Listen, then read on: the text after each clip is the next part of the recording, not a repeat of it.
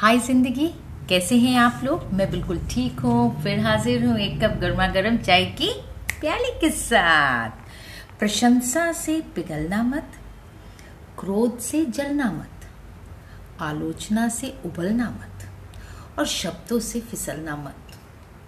ये श्री भगवत गीता में कहा है, अगर हम इन चीज़ों का पालन करें तो ज़िंदगी आसान ज़रूर बन जाएगी।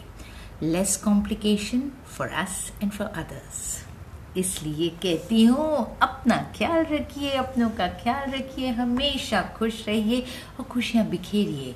Bye till the next time